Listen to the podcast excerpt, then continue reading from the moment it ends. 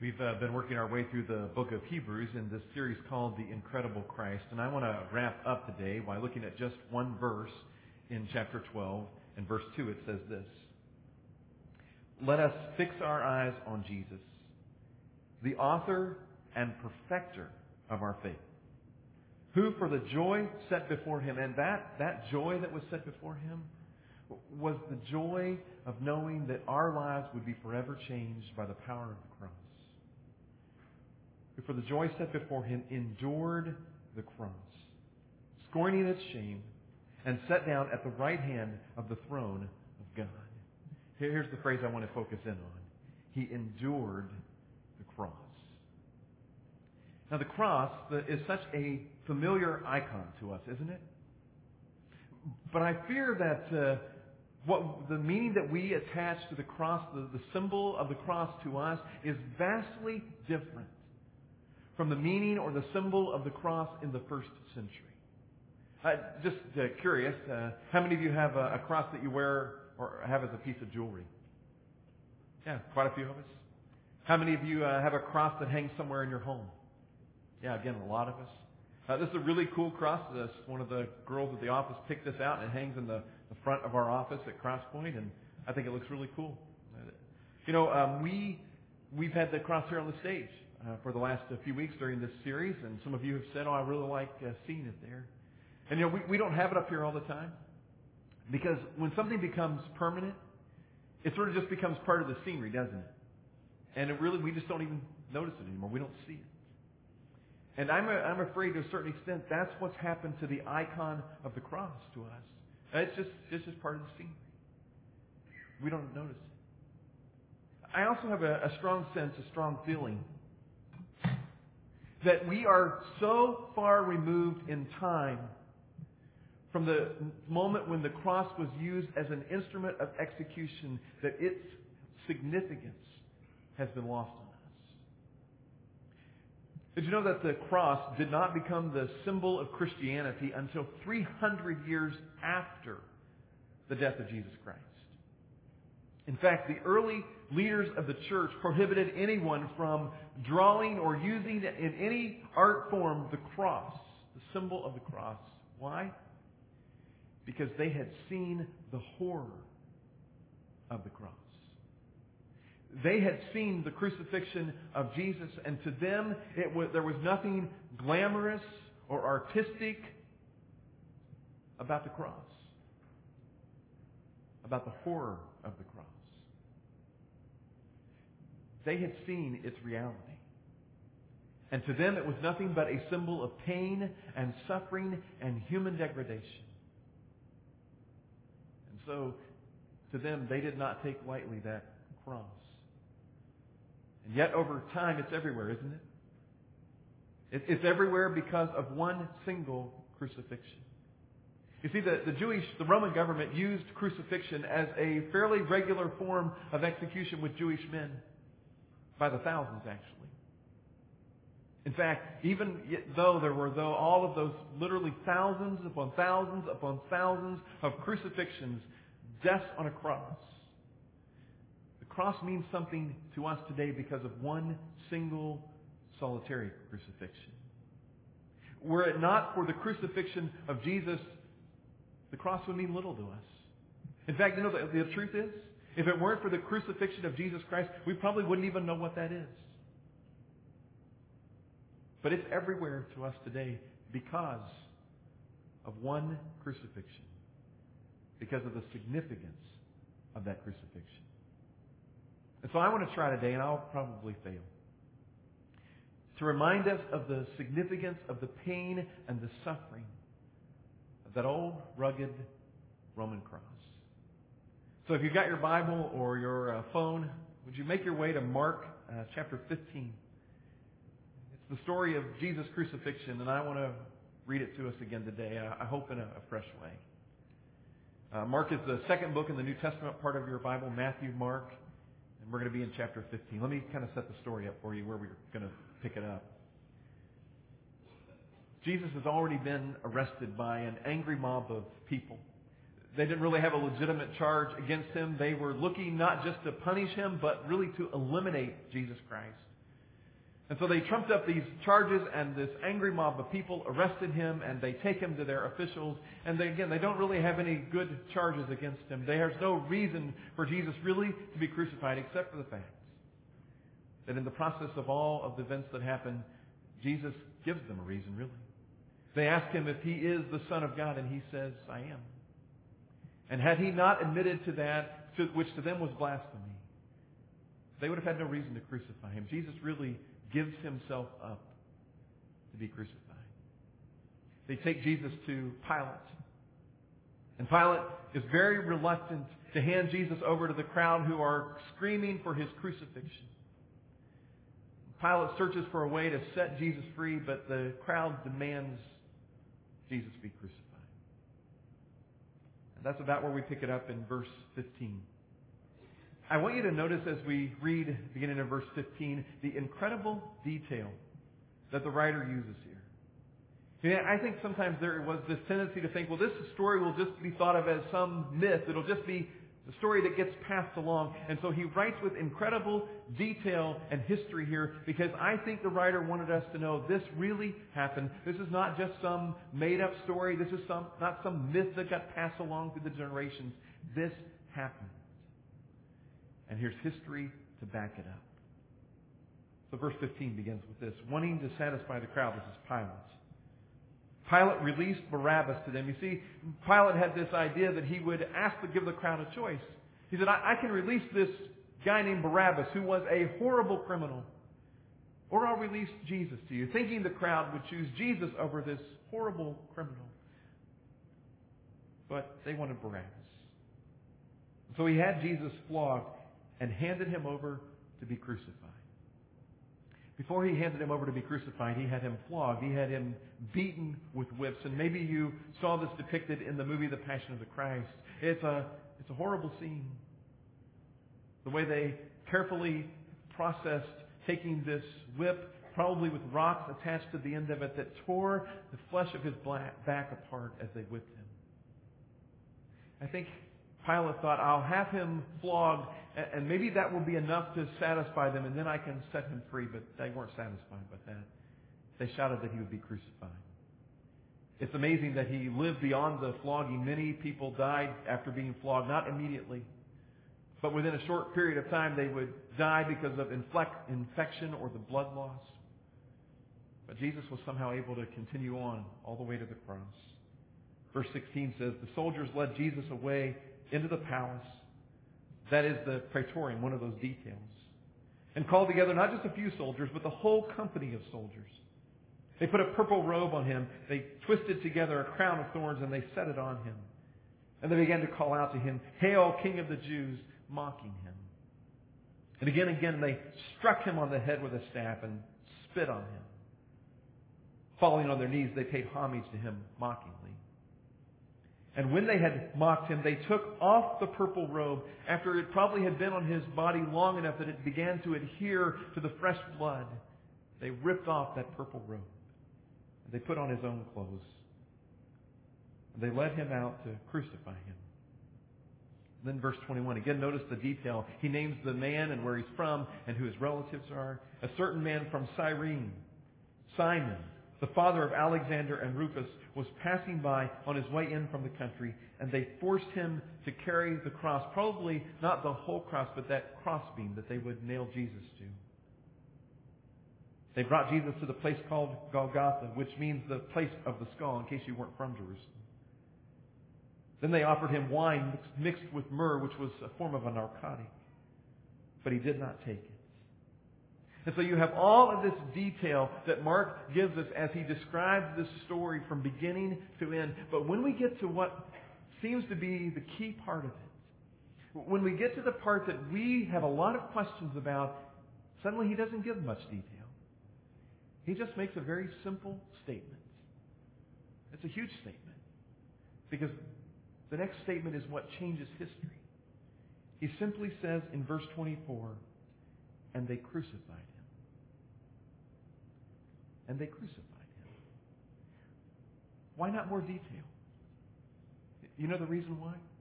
Because for Mark's audience, it wasn't a mystery. They had seen a crucifixion. and to give detail to them would simply have only brought more dishonor to Jesus. They had seen the horror of crucifixion, and to them there was no mystery. Now, to us, there is mystery, isn't? Because we have never heard the screams of agony. We have never heard the cries. We have never heard the sound of a nail pounded into human flesh. We have never smelled it. And we have never had to turn our eyes away. To us, there was a mystery. To them, there was no mystery. To us, unfortunately, often it has become little more than an icon that we wear as jewelry or we put it up in our home. There is some debate about exactly how Jesus was crucified, or at least how they did Roman crucifixions. There are many that think that the way he was crucified was how we most often see it depicted, where his arms were simply stretched out and a nail driven into each of his wrists. There are other historical documents, though, that show there was an alternate method for crucifying people in Roman by the Roman government. They would take their hands and they would cross them above their head, and they would drive a single nail through both wrists. Either way, it would have made it difficult for Jesus to breathe on the cross. In fact, historically, we have come to find through the concentration camps in Germany and the way that they tortured the Jews that often they would take Jewish people and they would tie their wrists together and they would hang them for their death. And they discovered historically that when you take a person and you hang them like that, it is very difficult to breathe because of the way it stretches your body out. It makes it difficult for your diaphragm muscles to work. In fact, found in those Jewish camps that often a person hung like that would die within an hour. Sometimes they would actually hang weights on their ankles, making it impossible for them to stretch at all, and within 10 to 12 minutes they would pass. But the Romans were much smarter than that because they wanted those who they crucified to suffer extensively. And so they would take and put a platform at their feet or they would cross their ankles and drive a nail through their ankles so that during the time they would be able to push up a little bit. And for six hours, Jesus struggled breathe, rubbing his raw back against the timber of that Roman cross. Until finally, he died. And with his last words, Jesus said, Into my Father's hands I commit my spirit. In other words, I am giving up my life. No one is taking it from me. I choose to give it up for them. Jesus did that for you. C.S. Lewis has a great quote. He says, Crucifixion did not become common in art until everyone died who had seen one. You see, because we are so far removed from it by time, it is almost impossible for us to completely grasp the horror of the cross, the horror of dying in that way. And yet Jesus did that for us. Jesus did that for you. And I don't know about you, but when my heart grasps that, there is a part of me that wants to just get off by myself and fall on my knees before God. And there is a part of me that wants to just worship a God who would let his son go through that for me. You see, in the commonality of the icon of the cross, don't miss the horror of it. The horror of what Jesus did for each of us. God, I thank you for the cross. My heart is gripped by the horror of what your son suffered for me. God, I can't imagine the depth of your love that would cause you to allow your son to suffer like that for my sake. God, would you help us today to begin to grasp that kind of love? God, to grasp and to understand the significance of the cross and what it means for each of us. God, thank you for loving us like that. In Jesus' name I pray. Amen.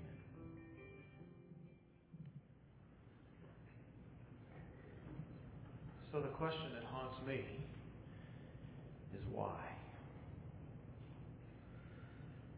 I hear this talk of the suffering of Christ. I ask myself, really, why? See, I was raised in church. I've been in church my entire life. I've heard this story over and over again. And yet today, I'm confronted with this once again. And I ask myself, why?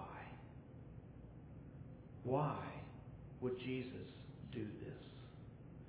Why would God set it up so that I could choose to rebel against Him and sin?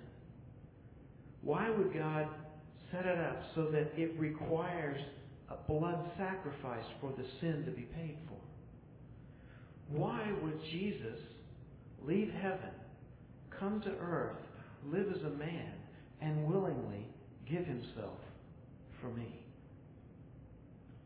Why? Maybe some of you have heard this conversation. Daddy, why do birds fly in the sky? Well, because they can't fly in the ocean. Well, Daddy, why? Well, because fish swim in the ocean. Well, why? Because fish can't walk on the land. Why? Well, because land is for the animals to walk on. Why? So they can go get ice cream. I don't know. The whys just keep coming. Have you ever had that conversation with a child where he just can't stop asking why, why, why? And eventually it gets usually gets to the point where, but why, Daddy? Well, because. And then what do you hear? Why? Well, just because. Why? Sometimes I feel like that when I go to God. Sometimes I feel like I'm in this endless cycle of, I don't understand. I don't know why. I can tell you today that there is no other answer to the why question. The best I can do for my kids sometimes is just give them a because. But God has an answer to the why question, and that answer is love. The love of God goes beyond anything you and I can comprehend. The love of God goes beyond anything that I could possibly muster up on my own to come out of me. We've just sung the song, He is jealous for me. Love's like a hurricane. I'm like a tree, bending beneath the weight of His wind and mercy. The hurricane love of God is so overpowering, so overwhelming, that the strongest of oaks have to bend beneath that pressure. The hurricane love of God comes upon us, and it goes beyond what you and I can, can withstand. The love that is overpowering, overwhelming. Why? Because He loves. In Hebrews chapter 9, we're told that Jesus purchased our redemption by His own blood. By His own blood that he shed for himself. He said he did not enter by means of the blood of goats and calves, but he entered by the most holy place once for all by his own blood, thus obtaining or purchasing for us eternal redemption. The only reason that could be done is because of love. The only reason. Philippians chapter 2 says this Though he was God, he did not think of equality with God as something to cling to. Instead, he gave up his divine privileges. He took the humble position of a slave and was born as a human being. When he appeared in human form, he humbled himself in obedience to God and died a criminal's death on a cross.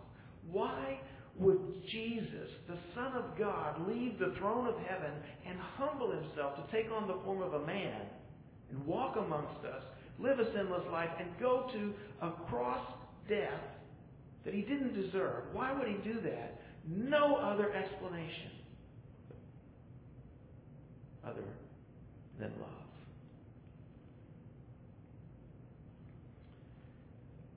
About six years ago this time, in 2005, my parents made a trip down here from St. Louis.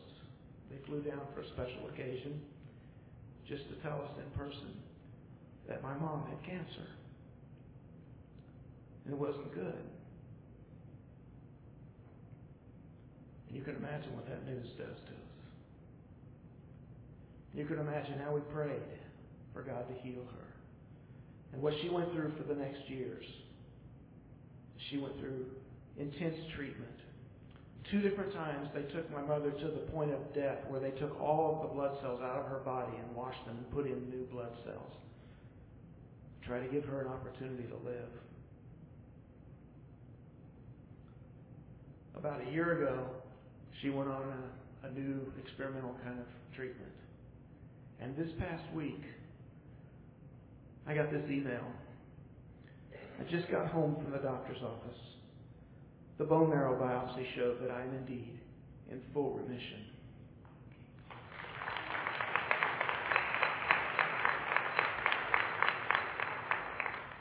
And she goes on to tell me some other things here medically about doctor's appointments and treatment, etc. She says, Thanks for your prayers. Ain't God good? And then this final statement don't know why He loves me so.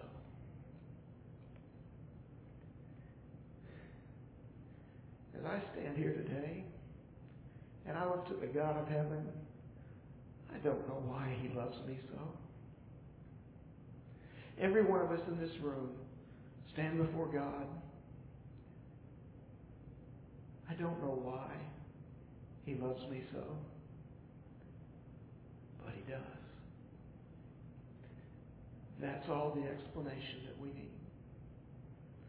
God loves us so.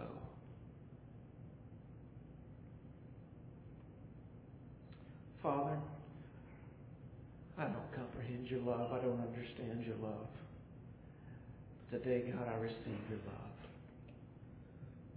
I thank you for your love. I thank you for the love you demonstrated for us on that cross. And we pray in your name. Amen. We heard Jeff talk about the cruelty of the cross. And then we just heard Dan talk about the love. But what about hope? You know, the death of Jesus Christ on the cross gave us an eternity of hope, didn't it? But when we talk about that hope, what does that really mean? When I have the opportunity to watch TV, sometimes I find myself tuning into the HGTV channel. I like those home improvement shows, you know, I'm a do it, fix it kind of girl. And one of the things that HGTV does every year is they do a dream home giveaway. Has anybody heard it? Anybody? Oh yeah. This dream home is like no other. They always pick the most amazing piece of land. You know, maybe an ocean view or a mountaintop hillside, whatever the view, it's always a panoramic view that you can see from almost every room in the house. And I find myself going to that that HGTV site and looking at those pictures, every room, the spectacular soaring cathedral ceilings, those rich textures, how they decorate the home, and I visualize what it would be like if my family lived there. How it works, the sweepstakes is every day you can submit an entry to try to win this home. So every day I get on the computer and I submit my entry, and then every day I get on the computer and submit an entry for my husband, you know, because of course he wants me to, right, honey? With the hope that I might win. And then finally that day comes where they are going to give away this home. And they don't just, you know, pull it out of a hat. They actually drive to the neighborhood of the person who is the winner and they knock on the door. So I always make sure I'm home on that day, just in case they come knocking on my door, because I just hope that I win. You know, it's this type of hope that is just wishful thinking, right? There's no certainty at all that what I hope for is going to come true.